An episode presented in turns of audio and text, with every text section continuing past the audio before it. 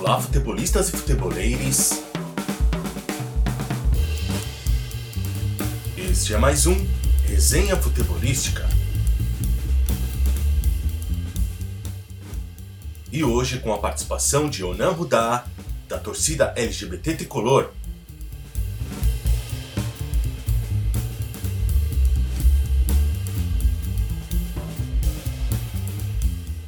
E também de Fernanda Hag e Cibele Umbelino.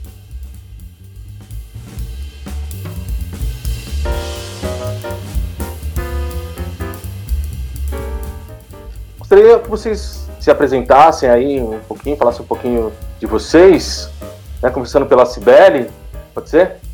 Pode. Depois o Onan e depois a Fernanda. É, oi, gente. Sou Cibele, sou de Brasília. Uh, sou, como já dizia, já tá, está dizendo aí, eu sou flamenguista, sou designer. Adoro, amo futebol, muito pelo, pelo meu pai, que quando eu vi meu pai chorando por futebol, fiz, eu acho que isso é um jogo muito bom. Acho que é um jogo muito interessante. E aí me cativou, e aí também, eu, eu, eu gosto de dizer que eu não sou uma uma estudiosa, assim, tipo assim, uma, uma pessoa que sabe de tudo. Sou péssima com nome, tenho esses problemas, mas eu acho que o futebol, ele, ele potencializa tudo que a gente podia, poderia construir de melhor numa sociedade. Então, é isso. Acho que o futebol, ele abre portas e diz muito sobre o que a gente é como sociedade. Ona? Sou eu agora? Isso. então, gente, é, meu nome é Onan Rudá, eu sou aqui de Salvador, sou fundador da torcida LGBT Tricolor, sou ativista social do movimento LGBT já há alguns anos, do movimento antirracista também, e sou mídia ativista, né, produzo alguns conteúdos para a internet que varia é, entre as minhas possibilidades de tempo e o meu humor, né, então produzindo conteúdo para a internet, mas sempre que posso estou lá. E vou muito nessa linha também, né, que a Sibeli falou, de que o futebol, ele fala muito sobre a sociedade, em especial a nossa, porque como esporte, o futebol talvez tenha conseguido uma coisa que é, vamos dizer assim, poucas coisas têm. Quando a gente olha para o Brasil, norte a sul, leste a oeste, de Apoca a Chuí, sabe? A gente olha um Brasil completamente diverso, nas suas mais variadas facetas, caricaturas, linguagens, tudo que se imaginar. Mas tem uma coisa que, aliás, tem poucos elementos que unem o povo brasileiro de norte a sul. Um deles é o futebol. Então, isso aqui faz com que o futebol seja um traço da nossa identidade nacional, sabe? Não tem qualquer lugar do Brasil, maior ou menor que seja, o futebol é a paixão local. Você não encontra uma vila para dizer, sabe, tem uma vila aqui que é descendente de não sei da onde, de não sei quem, de não sei das quantas. E nessa vila aqui, o principal esporte predominante é outro. Não existe isso no Brasil. O futebol é um, se tornou um traço da nossa identidade nacional, por N fatores. E aí a gente pode debater também o que foi que trouxe o futebol a esse patamar, mas está nesse patamar. Então, debater os mais variados aspectos que dizem respeito ao esporte, que estão para além do, das quatro linhas, mas não tanto como a gente viu no jogo do Bahia e Flamengo, entendeu? É fundamental para que a gente consiga não só melhorar o ambiente do futebol, mas melhorar também a gente como sociedade. Então, eu acho que é nessa linha também que eu sigo, como bem já foi dito aqui. Eu não falei da LGBT Tricolor, né? Que eu sou fundador da torcida LGBT, LGBT Bahia. É, a parte dela, a gente fundou um coletivo, o coletivo Nacional Canarinhos Arco-Íris, é, e que tem feito uma série de debates a respeito da presença de pessoas LGBTs no ambiente do futebol. Não é fácil, não é simples, é um movimento que enfrenta assim, uma resistência gigante. É, enfim, vou dar um exemplo. Na quinta-feira passada, a gente estava aqui é, acompanhando o julgamento do rival do Bahia por conta de uma questão que dizia respeito a uma ação é, de preconceito, de expressão de preconceito, e a gente não teve metade da repercussão que teve o caso do Gerson. No, no que pese, o, o, o, a gente não tinha, tipo assim, não tinha dúvida, não tinha margem para dúvida que aquela cena da camisa é uma cena preconceituosa, passível de punição. Nós comunicamos o, o, o clube, nós, enfim. Mas nem, nem de perto. Então, a gente ainda tem muito o que fazer para poder garantir que a nossa presença no futebol seja naturalizada né, e que ela seja uma presença, vamos dizer assim, cotidiana, porque diante do universo que ainda é o futebol, de expressão de preconceito, ainda é muito difícil esse movimento. Vocês me cortam, senão eu falo um bocado, viu? Já. não, não. Vai, ser ótimo, vai ser ótimo. Agora o Cícero travou, eu acho. Só de perguntar. Travou agora. Sim, não. É, eu, eu acho que pra ele não tá bom.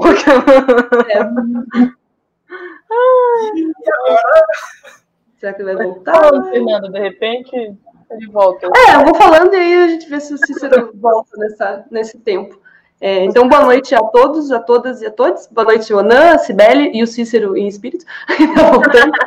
É, bom, eu sou, eu sou professor. Gente, vamos torcer para o Cícero voltar. Tadinho. É, eu sou professora, sou professora de história. E eu pesquiso também futebol desde a graduação, né? Então, a partir de um viés da história também. E aí, é, sou zagueira, né? Então também faço parte de um time amador aqui. A gente organiza é, um campeonato amador de esquerda, né? Que na verdade surgiu só com a, a, modalidade masculina, e aí a gente fez um grande buzinaço e falou que liga de esquerda que se preza que não vai botar mulher para jogar bola. Maravilhoso. A gente organizou, fez, e a gente organiza a taça Ludmilla Pavlichenko, né? Porque se for para matar nazista, a gente curte também. Gente, pelo amor de Deus, tem camisa? Por favor. Putz, vai sair a caneca, a caneca tá saindo, a camisa em breve. E aí, é, então eu acho que eu, eu faço cor ao que vocês falaram, assim, né? Que eu, eu, é, eu acho que o futebol tem uma potência, uma coisa é, incrível, e que, mas essa potência pode ser para os dois lados, né? Eu acho que isso é importante, e é importante a gente encarar o futebol como um espaço de disputa, e a gente precisa ocupar esse espaço, porque se a gente não ocupar, não existe vazio de poder, né? O, o outro lado da trincheira vai, vai ocupar, e, e é importante a gente falar sobre esses temas cada vez mais, né? Porque para ser um esporte realmente é, democrático, porque o Ana falou uma coisa muito interessante, né? Oiapoque ao Chuí a gente vai ter é, pessoas interessadas no futebol, né? Você vai numa, numa cidadezinha pequena, vai ter uma igreja, uma escola e uma quadra que, ou qualquer coisa que as pessoas possam jogar bola. Eu acho que o futebol tem essa coisa de ser muito popular pela, porque você precisa de pouco, né, para jogar, né? Você precisa de alguém e de uma coisa que você possa fazer uma bricolagem de uma bola. E aí isso torna o futebol uma linguagem universal. E eu acho que é por isso que ele é tão potente e por isso que ele faz o pai da Sibeli chorar, faz a gente se apaixonar, faz a gente é, mobilizar é, mulheres, eu acho que quando eu tô com o meu time, eu acho que é uma, uma coisa tão forte, é um negócio tão, tão gostoso de fazer. E, enfim, é isso também que eu já, o Cícero conseguiu voltar, então tá tudo certo. tudo certo, Cícero? Bom, é, eu acho que sim, né? Vamos dar sequência. Queria perguntar para o Onan como que surgiu a ideia de criar o LGBT tricolor? É, tem algum fato especial que te motivou a criar o, o LGBT tricolor? Primeiro, assim, ó, Cícero, eu sou, como é que diz, Bahia desde sempre. Quem me ensinou a cultivar o, vamos dizer assim, o amor pelo Bahia, é, no que pese na maioria do caso dos meninos serem os pais, no meu caso foi minha mãe, né? Porque eu fui morar com minha mãe no interior e o interior era dominado pelos clubes do sul e do sudeste. E ela assim, e como ela era de Salvador, ela dizia: Não, aqui é todo mundo Bahia, minha família é Bahia tal. Então, desde sempre, minha mãe fez essa demarcação, assim, vamos dizer assim, bairrista, né, para que a gente no interior não ficasse, é, enfim, distante do que tinha aqui de futebol no estádio, no estado. E meu pai me levou para o primeiro jogo do Bahia eu tinha nove anos. Desde então, quando a sexualidade se tornou um, um, uma questão latente na minha vida, naturalmente, não provocado por ninguém especificamente, mas naturalmente o universo do futebol foi ficando de lado, sabe? Porque as piadas que a gente ouve, já a gente já não quer mais ouvir, as expressões que a gente observa, a gente já não quer mais observar aquilo que antes era só, vamos dizer assim, uma zoeira, começa a se tornar uma violência de fato, que incomoda, que perturba, que, sabe? Então eu fiquei muito tempo sem assistir jogo do Bahia, sem, sem ir para a arena tal. sem ver o Bahia em campo. Depois, sobretudo, depois que eu assumi que eu era gay mesmo, assim, que eu. Ano passado, eu vi a ação da camisa, que foi aquela ação é, Não Há Impedimento. Aquela peça é uma peça histórica, né? Primeira, primeiro clube de futebol do Brasil que trata de uma questão de LGBTfobia, se posicionando, vendendo uma peça na sua marca específica. Eu tenho essa peça comigo aqui. É, furei ela fumando, mas caiu a brasa. Mas eu tenho ela aqui comigo, guardo com muito carinho. E eu vi aquilo ali, achei muito interessante, achei que aquilo ali fazia parte de uma nova linguagem que de fato o Bahia estava trazendo para dentro de si, do futebol, da leitura tal. Então eu interpretei assim, é marketing. Vai vender, Pikmoney tá bombando tal. Mas uma ação de marketing por si só tem importância. Então eu lembro de ter compartilhado tudo isso, ter divulgado. Enfim. Tinha tido esse estalo assim, dessa possibilidade, mas não cheguei a comentar nada com ninguém. Não... Quando o Bahia fez a segunda campanha, aquela assim, ali, uma campanha assim demarcadoríssima, né? Que foi aquela Levante a Bandeira, que botou as bandeirolas coloridas nas laterais do, do, do campo, que lançou um vídeo até, que foi. O vídeo era justamente esse, Levante a Bandeira quem fez foi Rafael, um amigo meu. Ali, ali eu entendi que tinha uma coisa mais acontecendo. Eu ainda não conhecia o NA, eu não sabia que existia o NA. Essa foi a primeira, não há nenhum impedimento. E tem a segunda, que é Levante a Bandeira. Essa daí foi a que lançou a peça, lançou a camisa. Foi a primeira vez que o BS se pronunciou, dia 17 de... A primeira não, a segunda vez que o BS se pronunciou contra a LGBTfobia, ano passado, dia 17 de maio. E no dia 29 de, de, de junho, se não me engano, 28 de junho, que é o dia do orgulho, aí eles fizeram a campanha Levante a Bandeira, que era uma peça muito linda tal. Ali eu tive a ideia, vamos fundar, é, de propor a criação de uma torcida. Com muito medo, porque, enfim, eu não sabia do NA, não sabia das ações, eu sabia que tinham coisas interessantes acontecendo. Então, passei essa ideia para um amigo meu, que é gestor de esporte do Estado, pedi ajuda dele. Ele falou que não era um momento muito bom, porque estava tendo umas confusões em torno da arena, o rival querendo jogar na arena tal, então que eu esperasse um pouco mais, porque é, Belitani estava, enfim, preocupado com essa situação e, e, e, enfim. Bahia já tem dois anos que se pronuncia, né, oficialmente, como um clube que se pronuncia contra a LGBTfobia. Enfim, então eu esperei mais um tempo. E aí eu fui matutar, né? Tipo assim, como é que eu podia encontrar caminhos foi quando eu tive a ideia de, de procurar o presidente da Bamor. Assim, eu fui na internet, quem é o presidente da Bamor? Vou achar esse cara no Instagram. Aí achei o Luciano Venâncio no Instagram. E fui, assim, esperando uma sapatada dele, né? Assim, uma ignorância, uma brutalidade, uma, não, que negócio de viadagem e tal. Mas, assim, eu achava que tinha que ir. Tinha que ir em quem era no grupo que, tipo assim, majoritariamente ocupa, as arqui, ocupa a arquibancada, no que está ali há mais tempo. É, é, é, é, é, uma, vamos dizer assim, uma tradição meio. Enfim, é aquela história que diz assim: quando chegar no terreiro, procure primeiro saber quem eu sou, sou desse. Eu chego no terreiro, procuro primeiro saber quem é quem. Então, fui até o presidente da Bamor. Podia ter a pior resposta possível, mas eu achava que era, era com ele que eu tinha que falar primeiro, assim, para sentir o clima, né? E logo para quem podia resistir mais.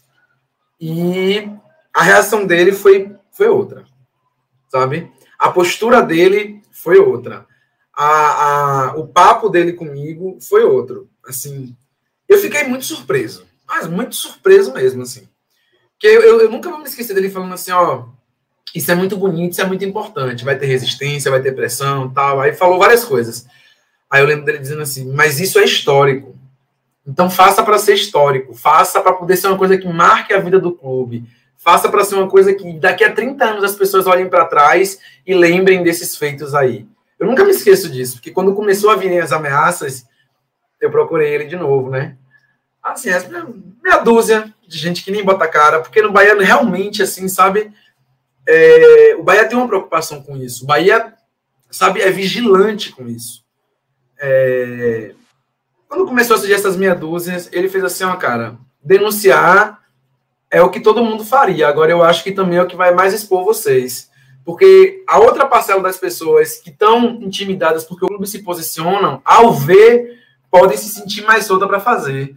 Eu disse, não, então não vou, não vamos publicizar isso aqui, não. Tipo assim, então eu contei com esse a, apoio moral de um cara bacana que conduz um movimento que, assim, eu não, não surfo na onda de criminalizar as torcidas organizadas tradicionais, ao contrário, entendeu? Eu acho que elas cumprem um papel social importantíssimos, assim, sabe?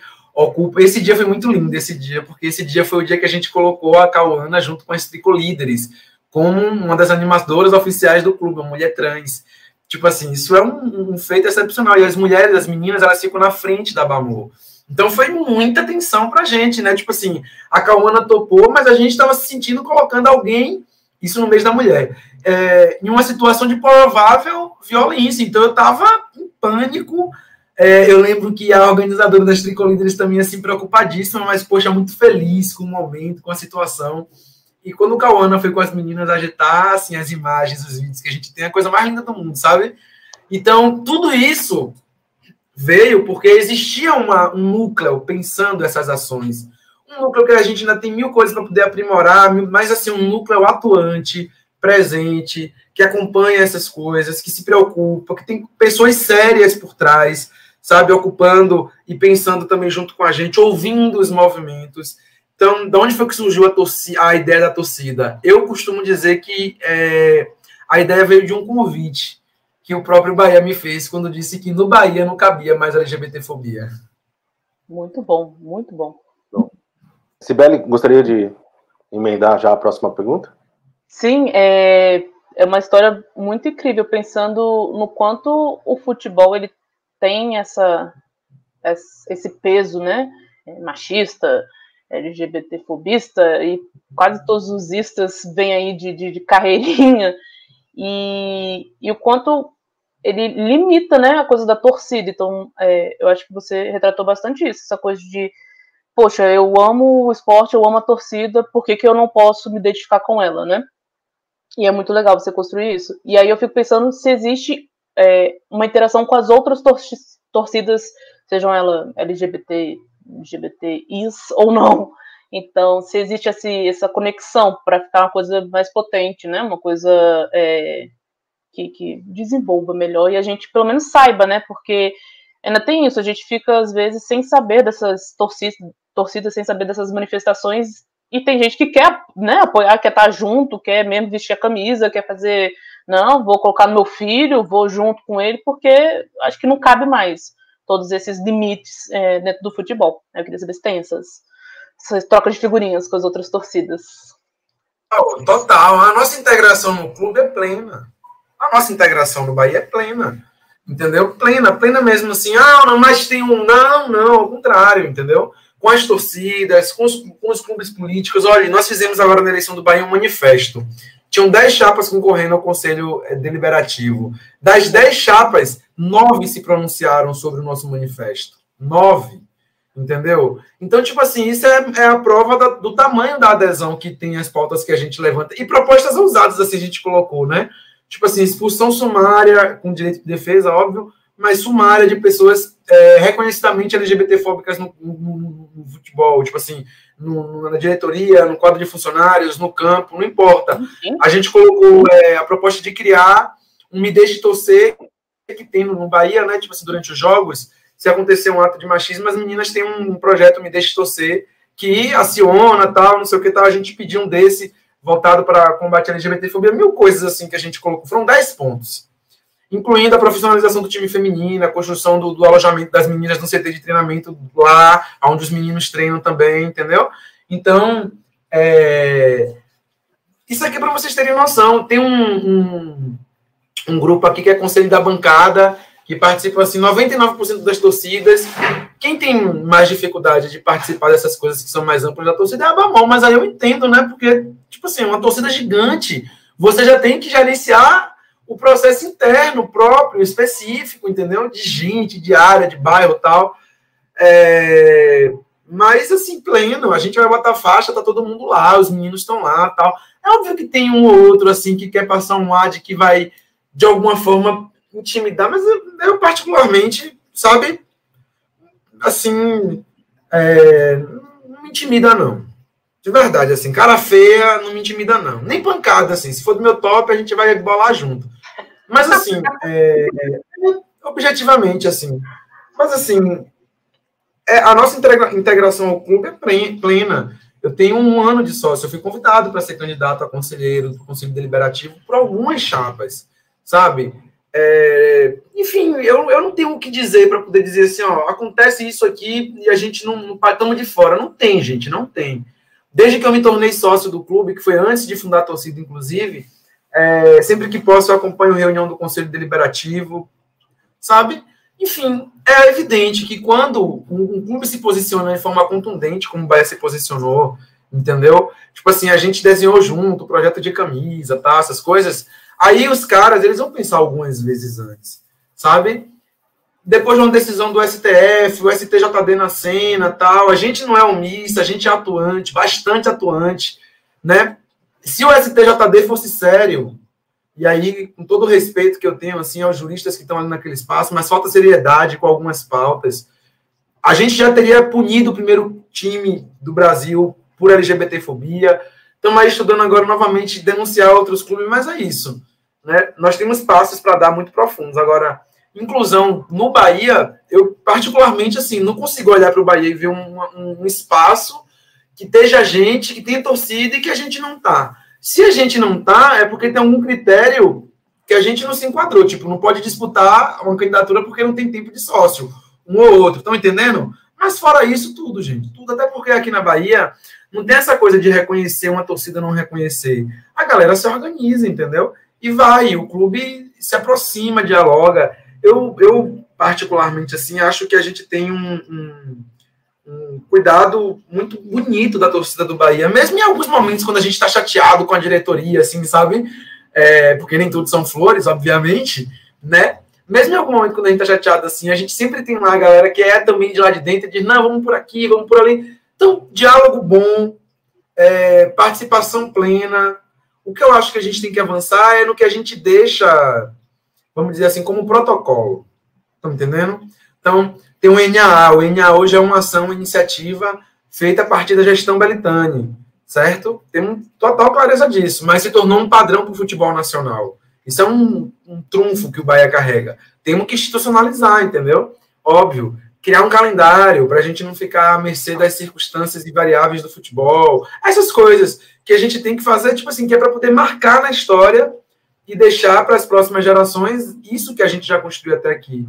Mas, assim, do ponto de vista de interação com as torcidas, sabe? É, é muito massa, assim. Eu, óbvio, eu tenho meus dissabores. E eu não, eu não dou, vamos dizer assim, vazão para eles, porque eles são muito poucos e muito pequenos para poder ficarem ganhando espaço na minha narrativa. Mas eu acho que nenhum clube do Brasil, torcida LGBT, tem o que a gente tem aqui. Fernanda? Gostaria de perguntar? Tô, tô, tô, tô, tô ansiosa aqui para fazer. É, acho que, nossa, teu relato é incrível, Ana. Eu acho que você trouxe muita coisa interessante para a gente pensar. E eu acho que você traz uma realidade muito é, específica do Bahia e que é muito rica e que passa por várias coisas, assim, né? Você começou falando da questão do manifesto, né? Então a gente lembra que a, a votação do, da, pra, né, a votação agora do Bahia teve 12 mil eleitores, né? Isso é muito significativo, né? Nenhum clube no Brasil faz isso. E, e eu acho que uma coisa vai alimentando a outra, né? Foi o que você falou. Não foi 12 mil? Foram 12 mil? Quase 12 mil? Não, 12, eu ia 12. É, que é um número né, muito grande, assim, então eu acho que, e eu acho que essas, todas essas experiências, eu acho que uma coisa vai alimentando a outra e é muito importante, né, porque você falou, né, ah, eu criei a torcida porque o Bahia me convidou, né, então eu acho que tem esse aspecto institucional importante, é, tem essa ação dos torcedores, que é fundamental, é, que é a alma do time, né? O time existe porque, né, porque as torcidas estão ali.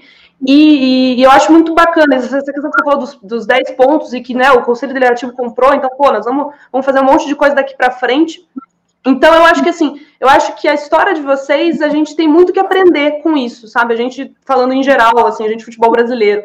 E aí, nesse sentido, e, e, seguindo um pouco na esteira do que da pergunta da Cibele, se vocês da, da LGBT Tricolor têm contato com outras é, torcidas LGBTs ou com outras torcidas de mulheres é, no Brasil, porque eu acho que é uma troca de experiência que é muito necessária, sabe? Tipo, ah, como é que vocês chegaram nesse ponto? O que, que vocês fizeram que deu certo? Qual é a especificidade do Bahia? Qual é a, enfim, para pensar é extrapolar isso. Então, como é que é a relação de vocês com outras torcidas LGBTs, ou com torcidas de mulheres, ou com, enfim, com torcidas de minorias, esse tipo de coisa? Eu, eu, eu vejo a galera falar assim, nossa, é incrível, o relato é incrível tal. E eu fico, gente, estupefato, porque assim, na realidade, na realidade, a gente mostra a pobreza do ambiente do futebol. Porque, vamos lá, o Bahia tem clareza de que é contra a violência. Então, o que, é que o Bahia faz demais? O Bahia diz assim: não, aqui não tem, se tiver eu vou punir. E isso enquadra as pessoas, deixa as pessoas vigilantes, todo mundo fica vigilante. Quem quer se dizer membro de um Bahia do futuro, tá com as ações afirmativas, não tá querendo meio termo, tal, entendeu? Não tem espaço para isso. Só que isso foi uma posição clara, transparente, nítida, de modo que eu reflito que o que falta muito no futebol é boa vontade. Entendeu? Essa boa vontade que Belitani teve de comprar esse debate junto com outros diretores do Bahia, junto com o clube, né, que topou dar esse passo ousado. É, como é que diz? Nós temos um coletivo nacional chamado Coletivo Canarinhos Arco-Íris, porque assim, ó, quando a gente surgiu, nós não fomos a primeira. Entendeu? Já existia Papão Livre, que na minha conta pessoal é a primeira, entendeu? Como torcida de estádio, de campo tal. É, e tem a Palmeiras Livre, Papão Livre é do Paysandu. E tem a Palmeiras Livre. E pouco tempo antes da gente, tinha surgido o Yuri, que montou a Maria de Minas, lá em Minas Gerais, no Cruzeiro. Quando a gente, quando nós surgimos, a LGBT Tricolor surgiu, eu me. Aí eu fiz, o De fez contato comigo, eu fiz contato com ele, aí o Yuri também fez contato, a gente ficou nessa até que surgiu o Gleison também. Aí a gente ficou nesse contato indireto. Eu disse, não, gente, vamos montar um grupo. aí a gente montou um grupo. Desse grupo, aí a gente foi tendo a ideia e tal. Eu falei, não, vamos montar um coletivo, vamos montar, vamos organizando a nossa ação. Então hoje a gente tem. E aí começou a pipocar. Vira e mexe, surge alguém, algum coletivo, alguma torcida. Então hoje a gente tem aí por volta de 16, 18 torcidas que participam da Canarinhos Arco-Íris, ou como coletivo, movimento de internet, torcida de estádio de tudo. A gente mantém um, um, contato quase cotidiano, assim, sabe? A gente faz terapia juntos. É um processo, né, por conta das pressões e do, do, dos ataques, das, das, violências, porque é isso, né? Os meninos sofrem muito. Então, em muitos momentos, eu estou bastante preocupado, pensando lá tal. Agora, isso, a capacidade também de conseguir fazer muita coisa é muito pouco, né? A gente depende muito que os atores e os agentes se responsabilizem pela responsabilidade deles, eles não se responsabilizam. Então, nós temos mais diálogos com as torcidas LGBTs Brasil afora.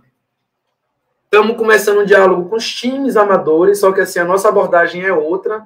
É que nós não fazemos, nós fazemos um trabalho meio de word advocacy no ambiente do futebol para a presença de pessoas LGBTs no futebol tradicional. Entendeu? É essa que é a nossa vibe, é essa que é a nossa onda. Nós queremos ocupar esse lugar, entrar nesse lugar. Entendeu? Como torcedor, como dirigente de clube, como qualquer coisa. Sabe que pessoas LGBTs tenham é, condições de estar. Agora, nesse momento, até outro dia, a nossa presença no estádio era negada. Entendeu? Negada e ameaçada. Então, nós mantemos um contato assim cotidiano. Vocês precisam conhecer esses meninos, os meninos assim, meninos e meninas, sabe, que dão um duro danado e, comprometem parte da sua vida, da sua saúde mental, da sua sanidade pessoal, sabe? Para tocar esse trabalho, muitas vezes sendo ignorados, sendo atacados, todo dia alguém mandando uma mensagem desaforada. Esses dias mandaram uma foto para o Railson do, do, do, da Fiel LGBT, o cara segurando uma arma. Aí a gente descobriu que o cara que postou a foto, o cara da foto, não era o cara que estava postando. Travou aí, não. É, mas pense aí o efeito psicológico que tem isso. Aí eu disse pro Railson assim, cara, faz um BO. Tá, mas você faz um BO de um fake, sabe? Que nem postou a foto dele, que tá ali para destruir o seu psicológico. Não, não vai resolver. O Corinthians, assim como qualquer outro clube do Brasil, precisa ter uma postura, uma conduta nítida. Nós não toleramos violências desse tipo, ponto. Todo mundo ganha sabe? Ganha com dinheiro, porque é uma cadeia produtiva importantíssima, essa cadeia da consciência, sabe? Que movimenta aí o Pink Money, o Black Money, é, é, eu não sei como é que tá a cadeia produtiva das mulheres, mas também está aí bombando com as empreendedoras, né? E, e, enfim, então todo mundo perde. Perde porque as pessoas que se sentem violentadas não vão ser sócias do clube, sabe? Não tem, não tem sentido alguém ainda achar que o futebol é o ambiente que você vai no fim do dia para poder extravasar o seu ódio do dia que você carregou até aquele momento. Para com isso, entendeu? A gente precisa é, é, de outro trato do esporte, das coisas, das vivências. Então, o que, que falta para poder a gente melhorar o ambiente do futebol? Real mesmo, boa vontade. Nossa, falou muito. Falo. Se vocês não cortam, eu falo. Você falou muito, não, falou muito bem, falou, falou certo, assim, falou muito, parabéns. Não é, não é muito quantidade, não. Não, é porque assim, eu fico questionando o, o, o papel sempre do, do, do topo da pirâmide é, em transformar as coisas, né? Então, tipo assim, a pessoa que está lá no topo, ela quase não se incomoda com nada, porque ela está lá e lá bem ela está. Só que o quanto é importante a gente ficar cutucando ela para ela mudar, exatamente por causa disso, porque senão não tem mais, senão fica sempre aquele mesmo dirigente, fica sempre aquela mesma direção, fica sempre aquele mesmo rolê, aquela mesma coisa, e a gente fica angustiado, porque a gente já não está nesse processo de aceitação, né? Então, assim, de, né, de ficar aceitando essas coisas. Então, é, é muito importante essa conexão, é, principalmente que a Fernanda falou, a coisa da, de, de conectar outras torcidas, digamos assim, de minorias, porque no final, se a gente juntar as minorias, a gente tem uma maioria bem cabulosa, né? Então, assim, é, é, mais que importante, mais que potente juntar isso e meio que dar esse, esse, esse, essa chacoalhada aí nessa galera que acha que é, tipo isso, o supra-sumo do futebol. Ai, porque o futebol foi feito para mim, homem, hétero, que vou lá é, virar gladiador contra outra torcida. Isso faz, meu irmão, eu vi para ver futebol, cara, eu vi para me emocionar, eu vi para abraçar o cara ou a mina do meu lado que eu nunca vi na vida, mas a gente tá chorando junto porque o time fez gol no final dos últimos minutos possíveis. Então, assim, eu acho que é, é, é essa a, a, grande questão de juntar todas essas minorias e, e, e, combater isso. Eu acho que é uma, uma coisa que a gente deveria focar mais, assim, irmos juntos. Você falou do abraço no desconhecido, dá uma saudade dos jogos, gente. gente. não é? A primeira vez que fui no estádio, que foi bem mais velho, não foi desde pequena, porque enfim, que Brasília a gente, né, sou de Brasília, Brasília a gente não tem muito essa, essa esse volume assim de, de jogos. E, e aí eu lembro assim que foi uma euforia tão absurda, tão absurda, quando me vi que eu tava chorando, porque aí foi tipo um jogo, sei lá, qualquer, assim, não foi nem final nem nada, mas eu tava chorando emocionado porque o cara do meu lado tava muito feliz, e a gente se olhava, e a gente se abraçava, e tipo, é gol, e aí depois fala, nunca mais vou ver, entendeu? Mas é aquilo, a gente fez essa troca universal, esse amor universal aí do futebol, e, e seguimos. E aí eu, eu me irrito profundamente com essas coisas de, de, de da, da, briga, dessa, dessa vontade sempre de tratar a torcida como se fosse uma, é um bando de truculento que quer, sei lá, assaltar a cidade. Ah, é, é, é, é o fim da picada para mim. É, e só complementando, eu acho que é, isso que a Sibeli falou vai diretamente na, na direção do Anan, né, assim, de é, a gente fala dessa, dessa emoção, né, dessa coisa de abraçar o desconhecido e tudo mais, e, e todo mundo tem que ter direito a viver aquilo, né, porque se você quiser, óbvio, né, tem gente que não gosta porque não gosta, é. mas assim, se você gosta, aquele espaço tem que ser seu também, cara, não é um clube do bolinha fechado, né, e eu acho que isso é uma mudança muito importante dos últimos anos para cá, assim, é... A gente está vendo mais mulheres na arquibancada, a gente está vendo as torcidas LGBTs ocupando esse espaço, porque, e é isso, né? E a, a, essas, essas duas minorias, né? Que, como a Sibeli falou, vão virar grandes maiorias cabulosas, é, sempre tiver no, o, o arquibancada, o espaço da arquibancada, infelizmente, nunca foi acolhedor para nós. Né? É, quem é mina, né? Eu falo quanto mulher, cara, é um saco. Você não vai de shorts, tem que pensar três vezes na roupa que você vai usar, o cara vai te cantar. Tipo, sabe, porra, eu fui, uma vez eu fui, é, eu fui na, na, Libertadores de 2018, eu fui ver Palmeiras e Boca Juniors lá, né? 2 a 0 dois do Lucas Lima, maravilhoso. É, e assim, eu tava indo pro.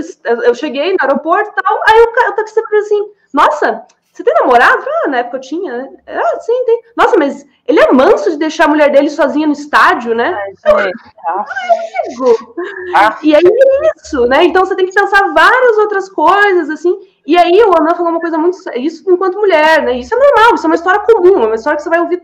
Toda menina que vai no estádio tem uma história dessa.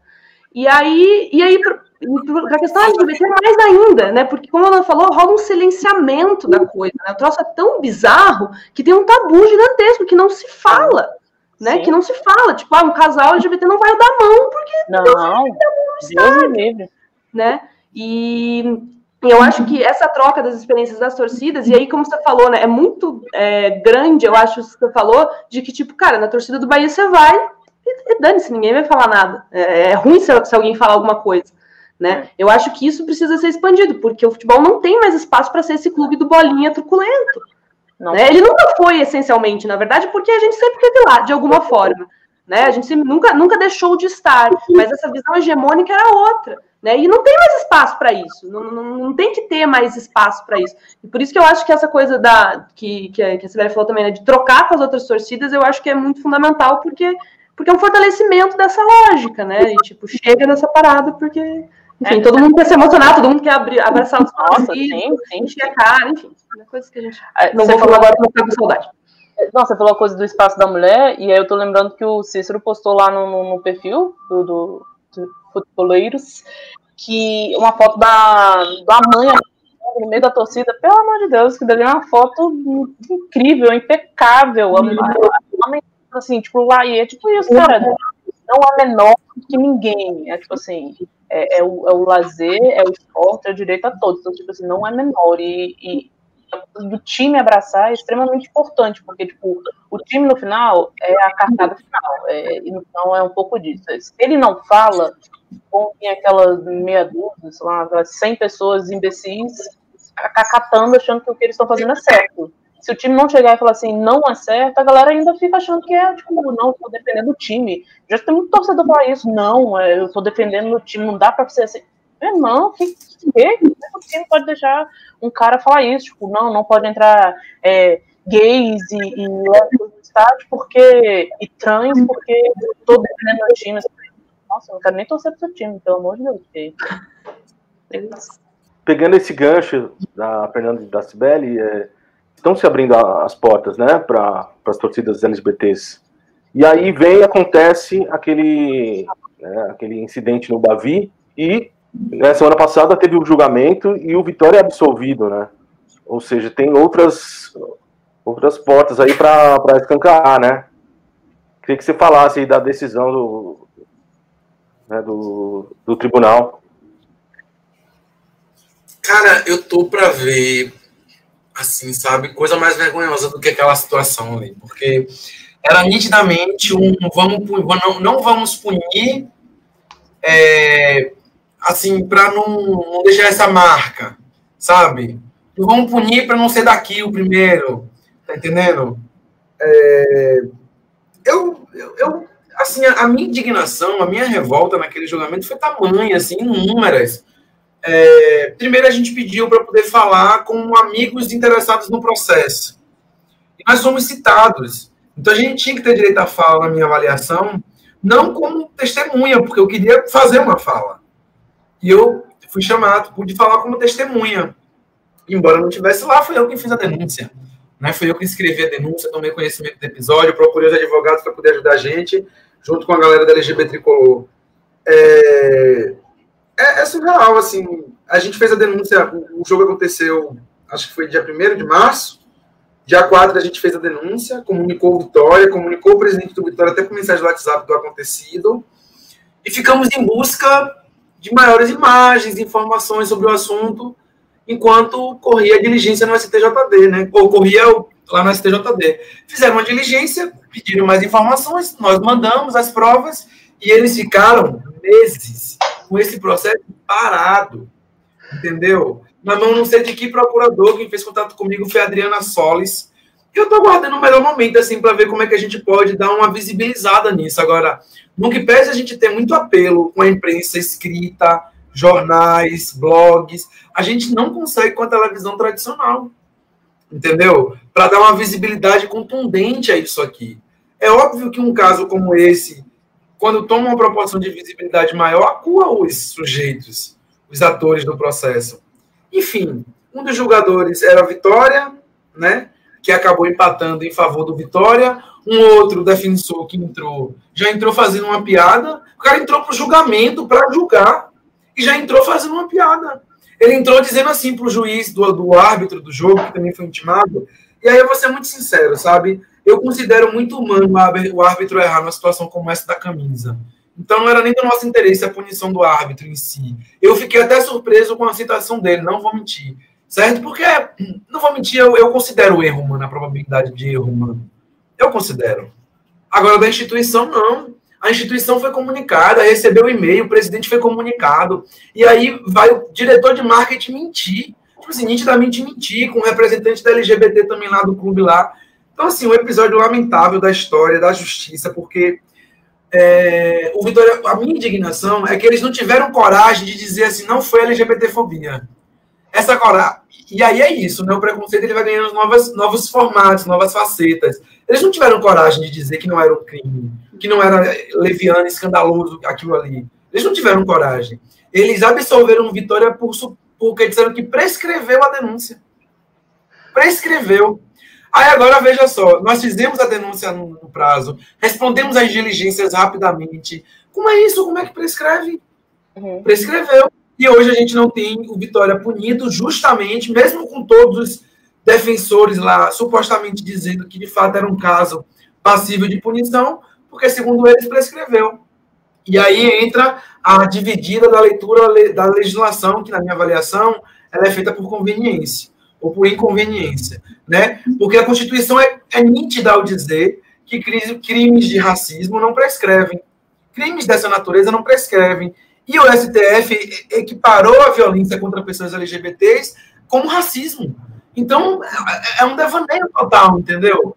Esse, essa interpretação da justiça desportiva aqui no Estado. Mas a gente está refém. Então, como aconteceu agora o episódio de Jean, né, com Ramires, nós vamos dar uma guardadinha aí, mas ainda vamos lançar nota de repúdio ao, ao, ao TJD, ao STJD. Nós queremos ajuda para poder fazer uma grande pressão no intuito de que o STJD construa protocolos efetivos, entendeu?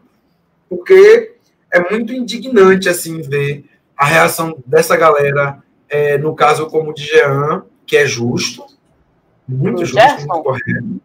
Do Gerson, desculpa, estou confundindo. Eu já tô aqui. Outro caso. Não, gente, vamos lá. Pera, peraí. Notícia de último minuto. Justo. Agora, assim, é muito também leviano, hipócrita também o que se faz quando a gente denuncia casos de LGBTfobia.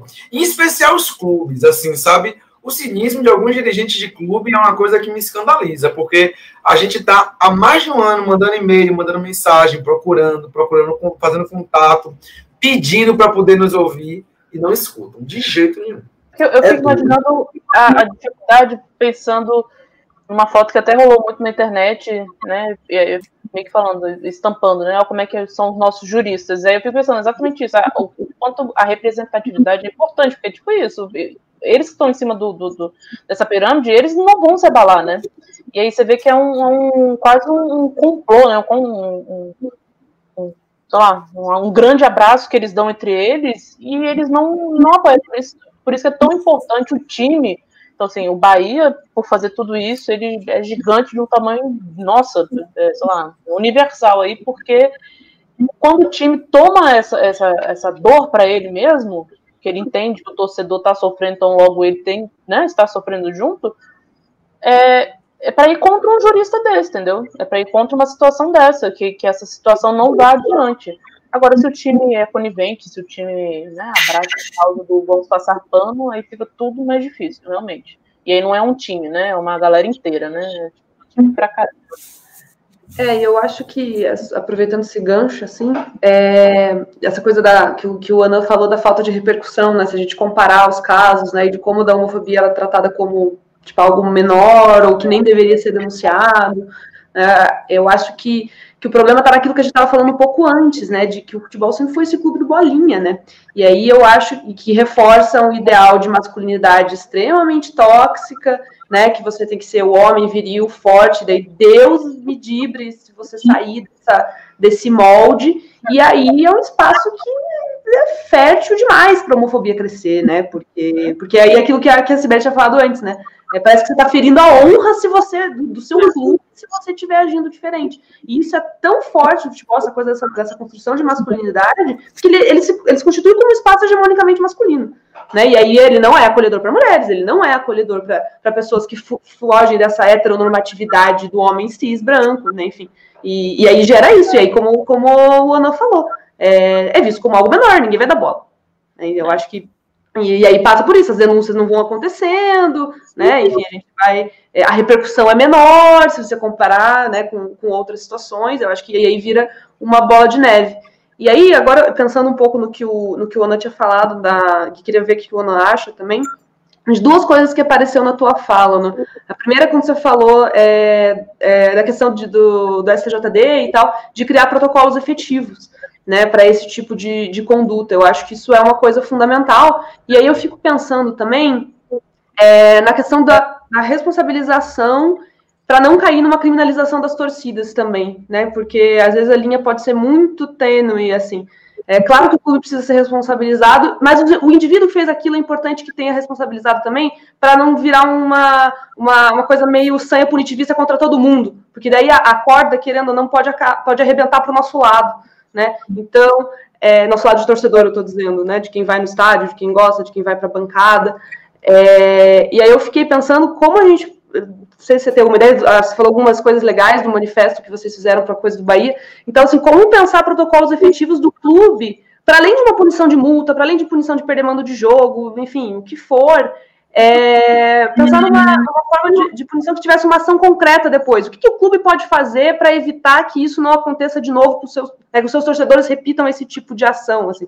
Então, não sei, como é que faz uma campanha prática anti-homofobia dentro dos clubes? E aí eu acho que a experiência que você tem do Bahia, eu acho que é um troço que, que, que pode ser importante de novo. assim. Eu falei meio confuso, não sei se dá para entender, mas enfim. Olha, veja bem, é... você tem mil coisas que você pode fazer. A questão é sentar e pensar como é que essa dinâmica de violência se relaciona com esse clube, com o meu clube. E o que, que a gente pode fazer? a gente pode fazer vídeo, que é peça publicitária, para poder distribuir na rede, como sendo uma reafirmação da posição do clube, certo? O clube ele pode é, criar mecanismos, vamos dizer assim, para coibir esse tipo de conduta da parte dos funcionários, dos torcedores, do Conselho Deliberativo, da diretoria, dos jogadores. Tem mil caminhos para que se faça isso. Eles podem, é, expulsando, obviamente, quem pratica esse tipo de violência, eles podem estabelecer uma oficina para a galera do elenco, sabe? Tipo assim, qual é o caminho? Tem mil caminhos. Qual é o seu caminho? Qual é o caminho que você quer tratar dessa temática aqui? A questão é essa, entendeu? Agora, quando alguém quiser fazer mesmo, não tem ideia. Caminho. Olha, quem sofre na pele, sabe, tem ideias de como parar de sofrer, sempre. Entendeu? E de como o outro pode ser menos violento com ele. Isso aí eu não tenho dúvida. A questão é que a gente para, pensa mil ideias, sugestão, manda para o clube e o clube transforma isso num e-mail arquivado. Aí é, aí é complicado, né? Então tem coisas para ser feitas. O STJD, o STF, o STF, ó, o STJD, a CBF, podem é, estipular, tipo assim, para, paralisa a partida, ok, mas e depois? Como é que vai, como é que isso vai para a súmula? Porque a súmula do, do, do, jogo é o registro do jogo. Se não está na, na súmula, é muito difícil, entendeu? Então, uhum. quais são os critérios? O juiz resolve que não vai colocar na súmula e pronto. Como, sabe? É esse tipo de coisa que eu tenho falado, que eu, que eu acho que a gente pode criar mecanismos assim.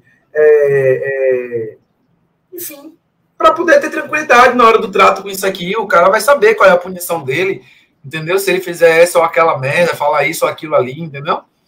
Então, ideias, caminhos. Vou dar um exemplo. O Bahia tem uma cota nas chapas das mulheres. E aí, na última eleição, colocaram mulheres nas chapas só para constar, para ter por conta da cota. E isso virou uma grande polêmica, né? Porque o Bahia elegeu seis mulheres e terminou a gestão com duas ou três virou a grande polêmica da eleição, que as mulheres não podiam entrar nas chapas só para poder compor, entendeu?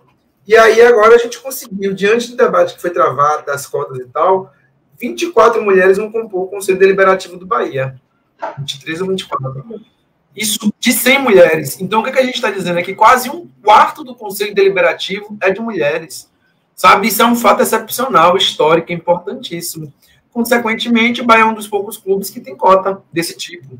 Estão entendendo? Então é isso, o caminho tem vários. Para cada clube, um. Para cada história, um. Para cada localidade, regionalidade, para cada demanda, uma. Sabe? Mas depende muito de boa vontade. É, por isso que eu, eu quis, é, acho que esses tipos de mecanismo que você falou, é, é importante que eles sejam institucionalizados. Né? Inclusive, quando um clube for acusado desse tipo de coisa, institucionalmente ele tem que ser obrigado a fazer esse tipo de coisa. Porque aí né, você torna o negócio é, efetivo de alguma forma. Né? Do tipo, ó, beleza, você fez essa merda, agora você não pode fazer mais, porque institucionalmente você está condicionado a fazer tal, tal, tal, tal, tal mecanismo de, de inclusão. Né? a gente não tem nada, e o entendimento do STJD sobre as súmulas do STJD que complementam, no caso de LGBTfobia, esse assunto, são precaríssimas, entendeu? Precaríssimas, precaríssimas. A justiça diz, olha, é, tem uma frase que dizem de Rui Barbosa que é assim, a, a, o poder que mais falta à República é o poder judiciário. Nossa, quando você olha para a justiça desportiva é de sentar e chorar, gente. Justiça desportiva é um negócio assim de sentar e chorar, sabe? Lamentável, assim, de alguma forma, enfim acho que está no top da justiça militar, sabe? De corporativismo, de várias coisas assim. Porque eu, eu particularmente, tenho um dissabor horrível no trato com a justiça desportiva quando o assunto é a pauta que eu levanto no ambiente do futebol, entendeu? Então não tem motivo nenhum para elogiar é, a atuação das pessoas quando o assunto é essa pauta. Mesmo outras de racismo e outras coisas que acontecem também no futebol. Então, é, tinha que ter, tinha que ter tudo isso aí, porque o que tem hoje é insosso, é solto, é perdido, é difuso, e aí é cada um. Quer dizer, se não fosse. Se essa situação se desse com outro clube, que não tivesse a, a posição contundente que o Bahia tem, como é que ia ser isso, gente? Hoje ia ter um jogador treinando tranquilamente, como se nada tivesse acontecido, diante de uma acusação de racismo, como é isso? Sabe? e tem gente argentinha, ah, é porque afastou, não é para defender. Não, tem que afastar para investigar. jogador que agrediu uma, uma, mulher, né? Assim, tem, tem jogador que tá aí defendendo e ainda fez homenagem para a família. Então, assim, é, é, é, pensar que essa justiça, ela no final, ela, ela tá engessadíssima com esse rolê do, do clube do Bahia que a Fernanda falou, totalmente. Tipo, não adianta, eles não vão. Não, não se muda se, se, se não mudá-los, digamos assim, se não tirá-los. Racismo e LGBTfobia não vira pauta direito, pauta séria. Por que, que não vira? Porque eles não estão suscetíveis a sofrer essa violência. Aí a pauta racial, que é que tem que ser mesmo, vira. Por quê? Porque eles estão suscetíveis a sofrer. Quem for preto. Vocês entendem o disparate que é isso? Tipo assim, até na hora de abordar e tratar das violências, existe uma seletividade? Sim, sim existe. Uma hierarquização das violências? É bizarro. Pensando assim, que pelo menos o. o eu, eu, pelo menos penso assim, né? O, o jogador, ele já é homem, já não vai sofrer um monte de coisa. Aí ele é hétero, já não vai sofrer mais um monte de coisa. E aí ele é negro, ele pode ou não sofrer. Provavelmente ele vai sofrer, porque, enfim, nossa sociedade é assim. Mas como ele é jogador, ele tem já um, um, um outro tipo de floreio de trato. Aí eu fico imaginando muito que tipo, assim, as atletas, jogadoras, né, é, a mulherada, principalmente as negras, passam um pouco assim, eu acho que já, aí vai, vai só descendo essa escala de, da hierarquia, assim, do, do, do, do da violência dentro do futebol. Menina, e as meninas trans? Outro... Pode falar, Cícero, desculpa. Cícero fala um pouco aqui. Não, e, e, teve uma outra questão também, né, no caso do Gerson, que foi a queda do Mano Menezes, né? É, queria que você comentasse né? A queda Gente. do Mano Menezes. Tudo bem, tem, tem a questão que ele não estava indo bem, acabou perdendo o jogo, mas muita gente se questionando, né? Foi certa a atitude do, do Bahia em demitir o técnico, né? E já né, comparando né, com o caso do Bavi, né, a agilidade não foi a mesma, né? E o que se percebe né, é impunidade, né? Deixa eu te contar uma coisa. Eu acho que de, de, tudo que eu vi ali, assim, a postura de Mano foi uma coisa que me incomodou, sabe? Tipo assim, eu, eu, eu fiquei com nojinho dele, da conduta dele, sabe? Ah, virou malandragem. Pera aí, pô. peraí, entendeu? Tipo assim, isso é, é, da cara de quem tá ali agoniado com processo, com BO, com coisa, sabe?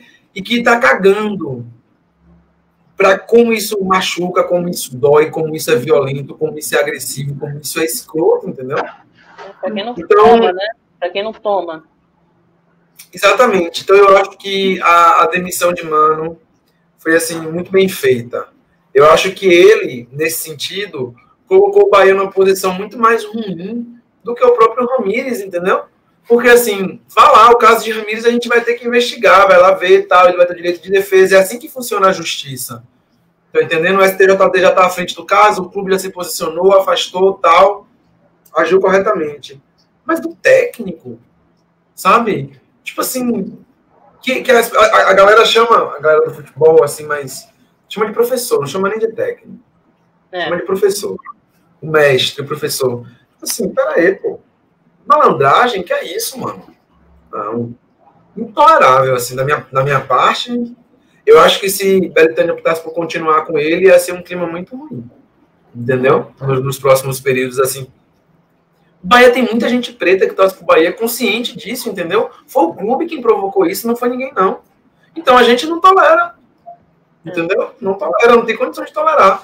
Então acho que a, a conduta de Mano ali na cena talvez tenha sido pior do que a de Ramires, porque a de Ramires diante da acusação foi ficou quieto, né? Eu não vi ele indo por empurra, empurra, chamando de mentiroso, isso e aquilo, não vi ele fazendo nada disso. Se tiver imagens, eu não vi, certo? Mas a de Mano, completamente assim, intolerável.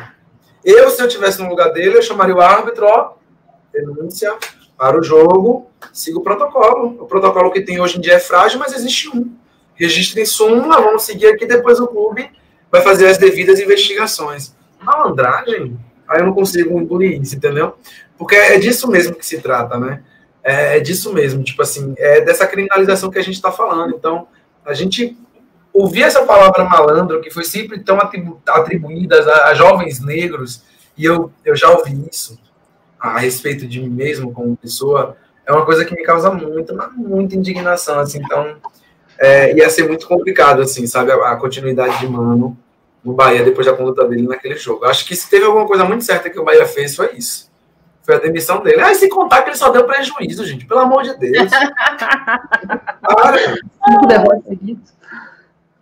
Não, e eu fico pensando assim, pela história do Bahia, eu acho que depois que você contou tudo, então, né, um pouco mais dos bastidores pra gente, é, a gente pensa que não, não, acho que não tinha outro caminho que o Bahia é, ou, né, optasse, acho que o Bahia fez certíssimo, e se, acho que, e, e é engraçado como a gente vê a, essa coisa da passada de pano, às vezes, também nessa questão, tipo, é, e, tipo, independe se o mano foi bom ou não nos outros jogos. Tipo assim, um caso desse, ele tem que ser tratado no mínimo dessa maneira. E eu acho que aí, ah, mas aí ele não estava bem, ele já estava mesmo com o pé na porta. Não interessa, gente. Interessa que nesse fato ele precisava estar fora, porque ele não pode representar um time que é progressista e está querendo fazer muito além do, do que o futebol né, é, tem representado aí há muito tempo.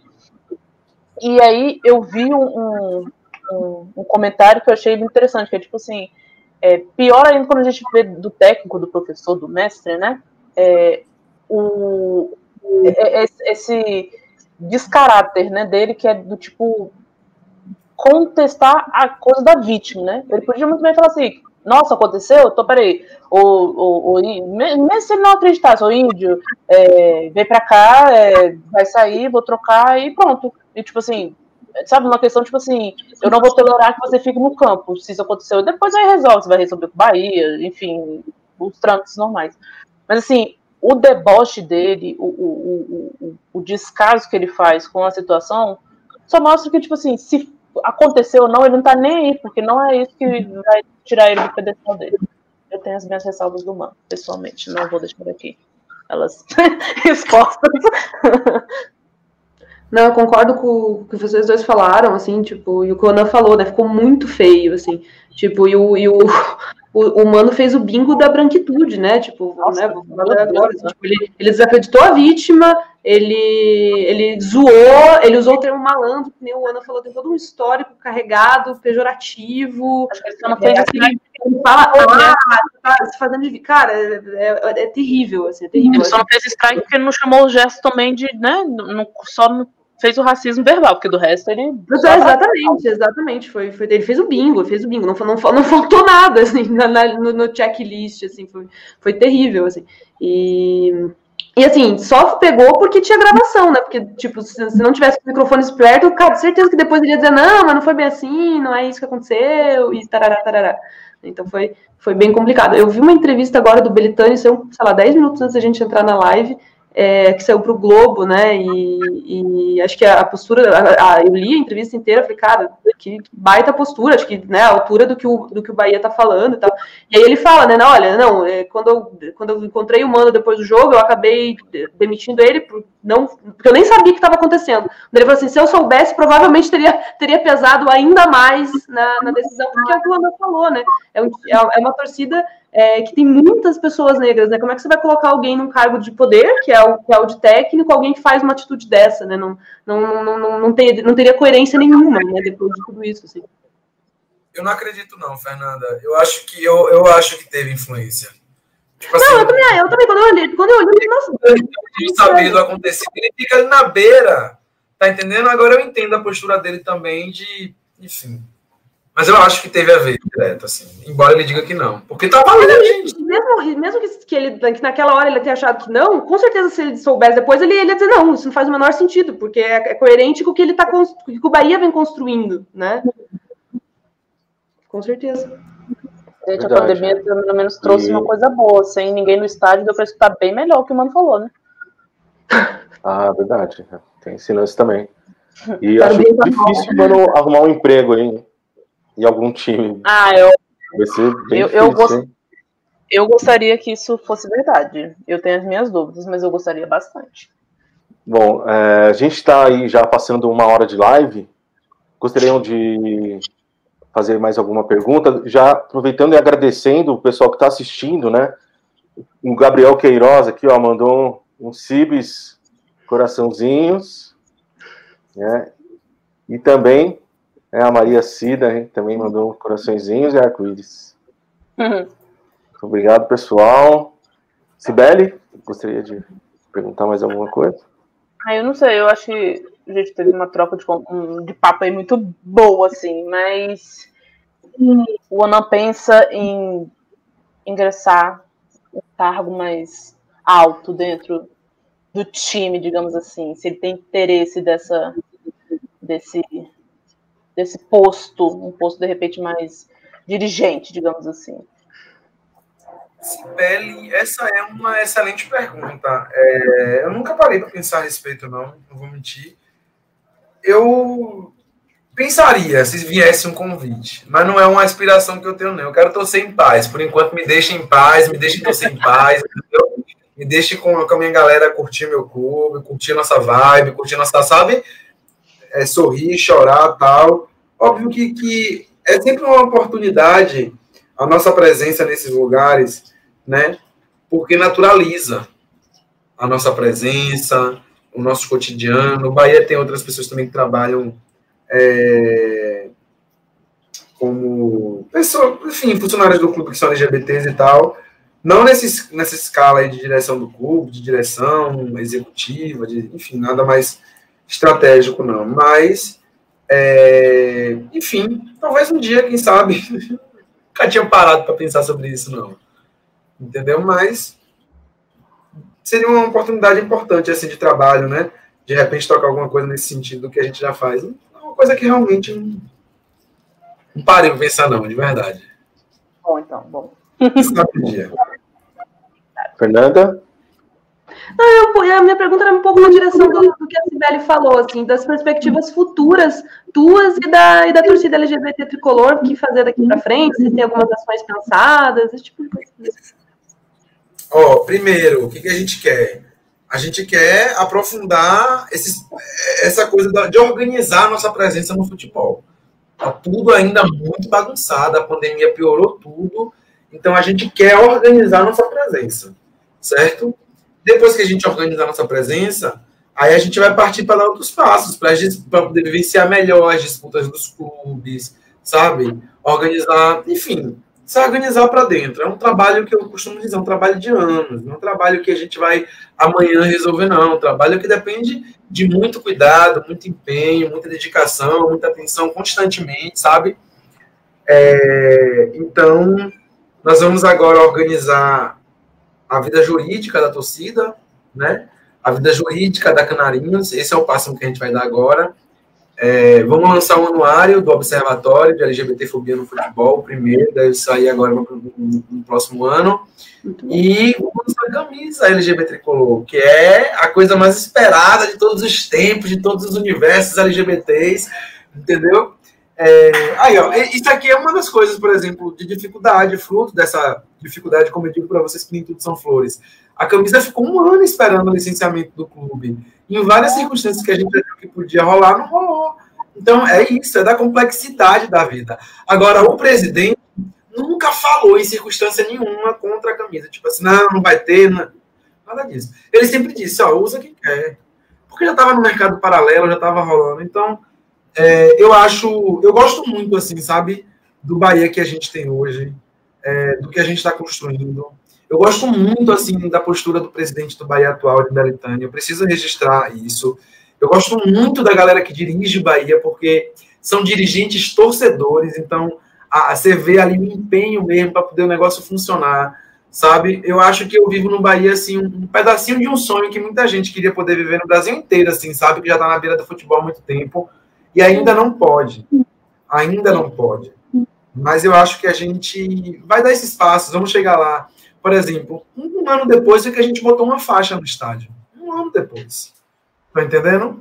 É, então, tudo é, é, é processo de construção, de caminhada, que envolve saber quando avançar, saber quando recuar, saber quando dar um passo, saber quando não movimentar. Nós é, fizemos um ano de LGBT tricolor. E o Bahia estava numa das piores fases, assim, recentemente. Ah, a gente vai sair dessa, pelo amor de Deus, sabe? Mas é, a gente optou por não comunicar o aniversário da torcida. Não, não, festejar, não festejar, não tinha motivo, entendeu? Assim, apesar da nossa presença e existência, não, era, não tinha clima no clube, entendeu? Então a gente está comemorando o quê? Vamos esperar para poder comemorar. E aí agora a gente vai poder comemorar com a camisa da torcida tal. Então, são, são passos, gente. Olhem, passos. Passos, um dia de cada vez, todo dia.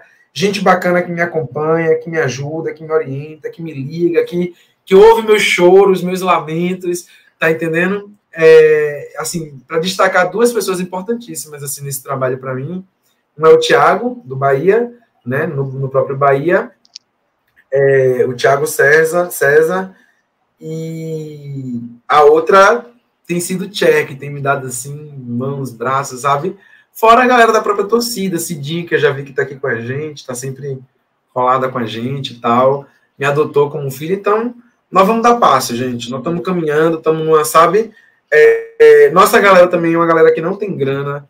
Vocês estão falando comigo, eu sou aqui morador do Nordeste da Maralina, que é um bairro da periferia aqui de Salvador, na Santa Cruz.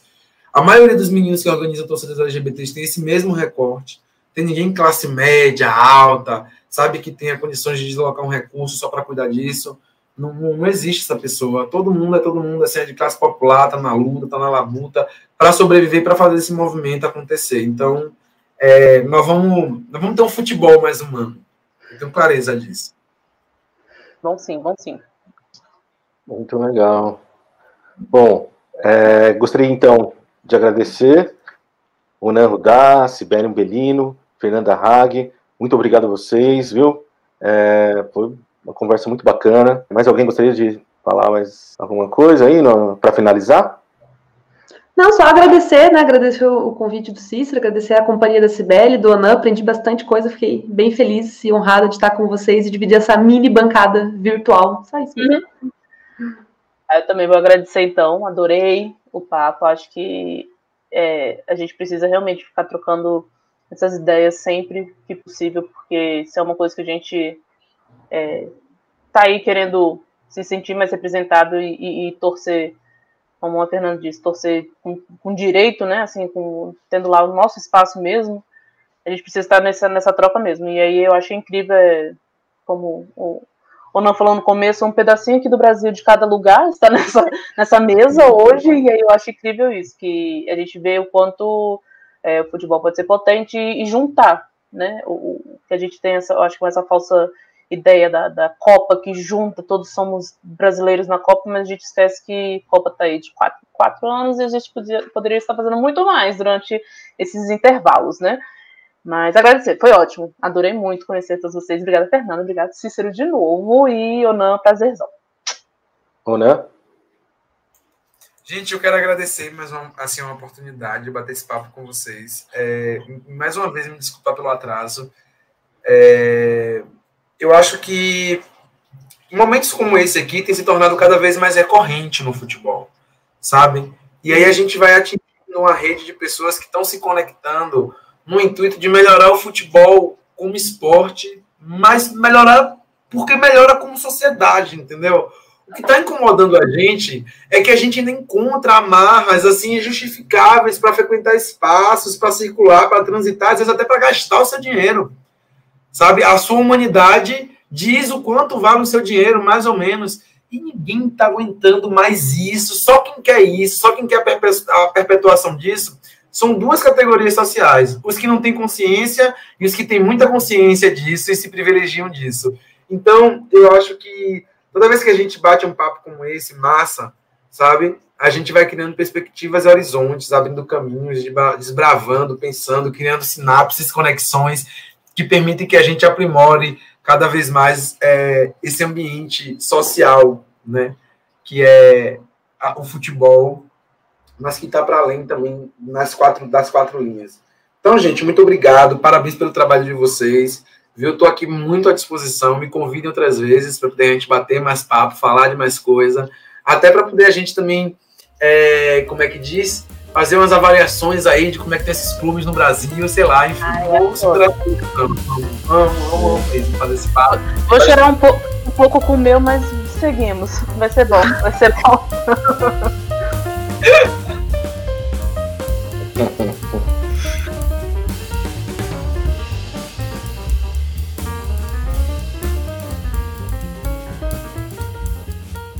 Legal. É, eu espero um dia ir para Salvador e assistir um jogo do Bahia na torcida LGBT tricolor. Sim, sim, eu, eu ia falar isso, Cícero, foi ótimo, eu ia falar isso. Quero muito ir a Salvador e, e, e vivenciar essa experiência.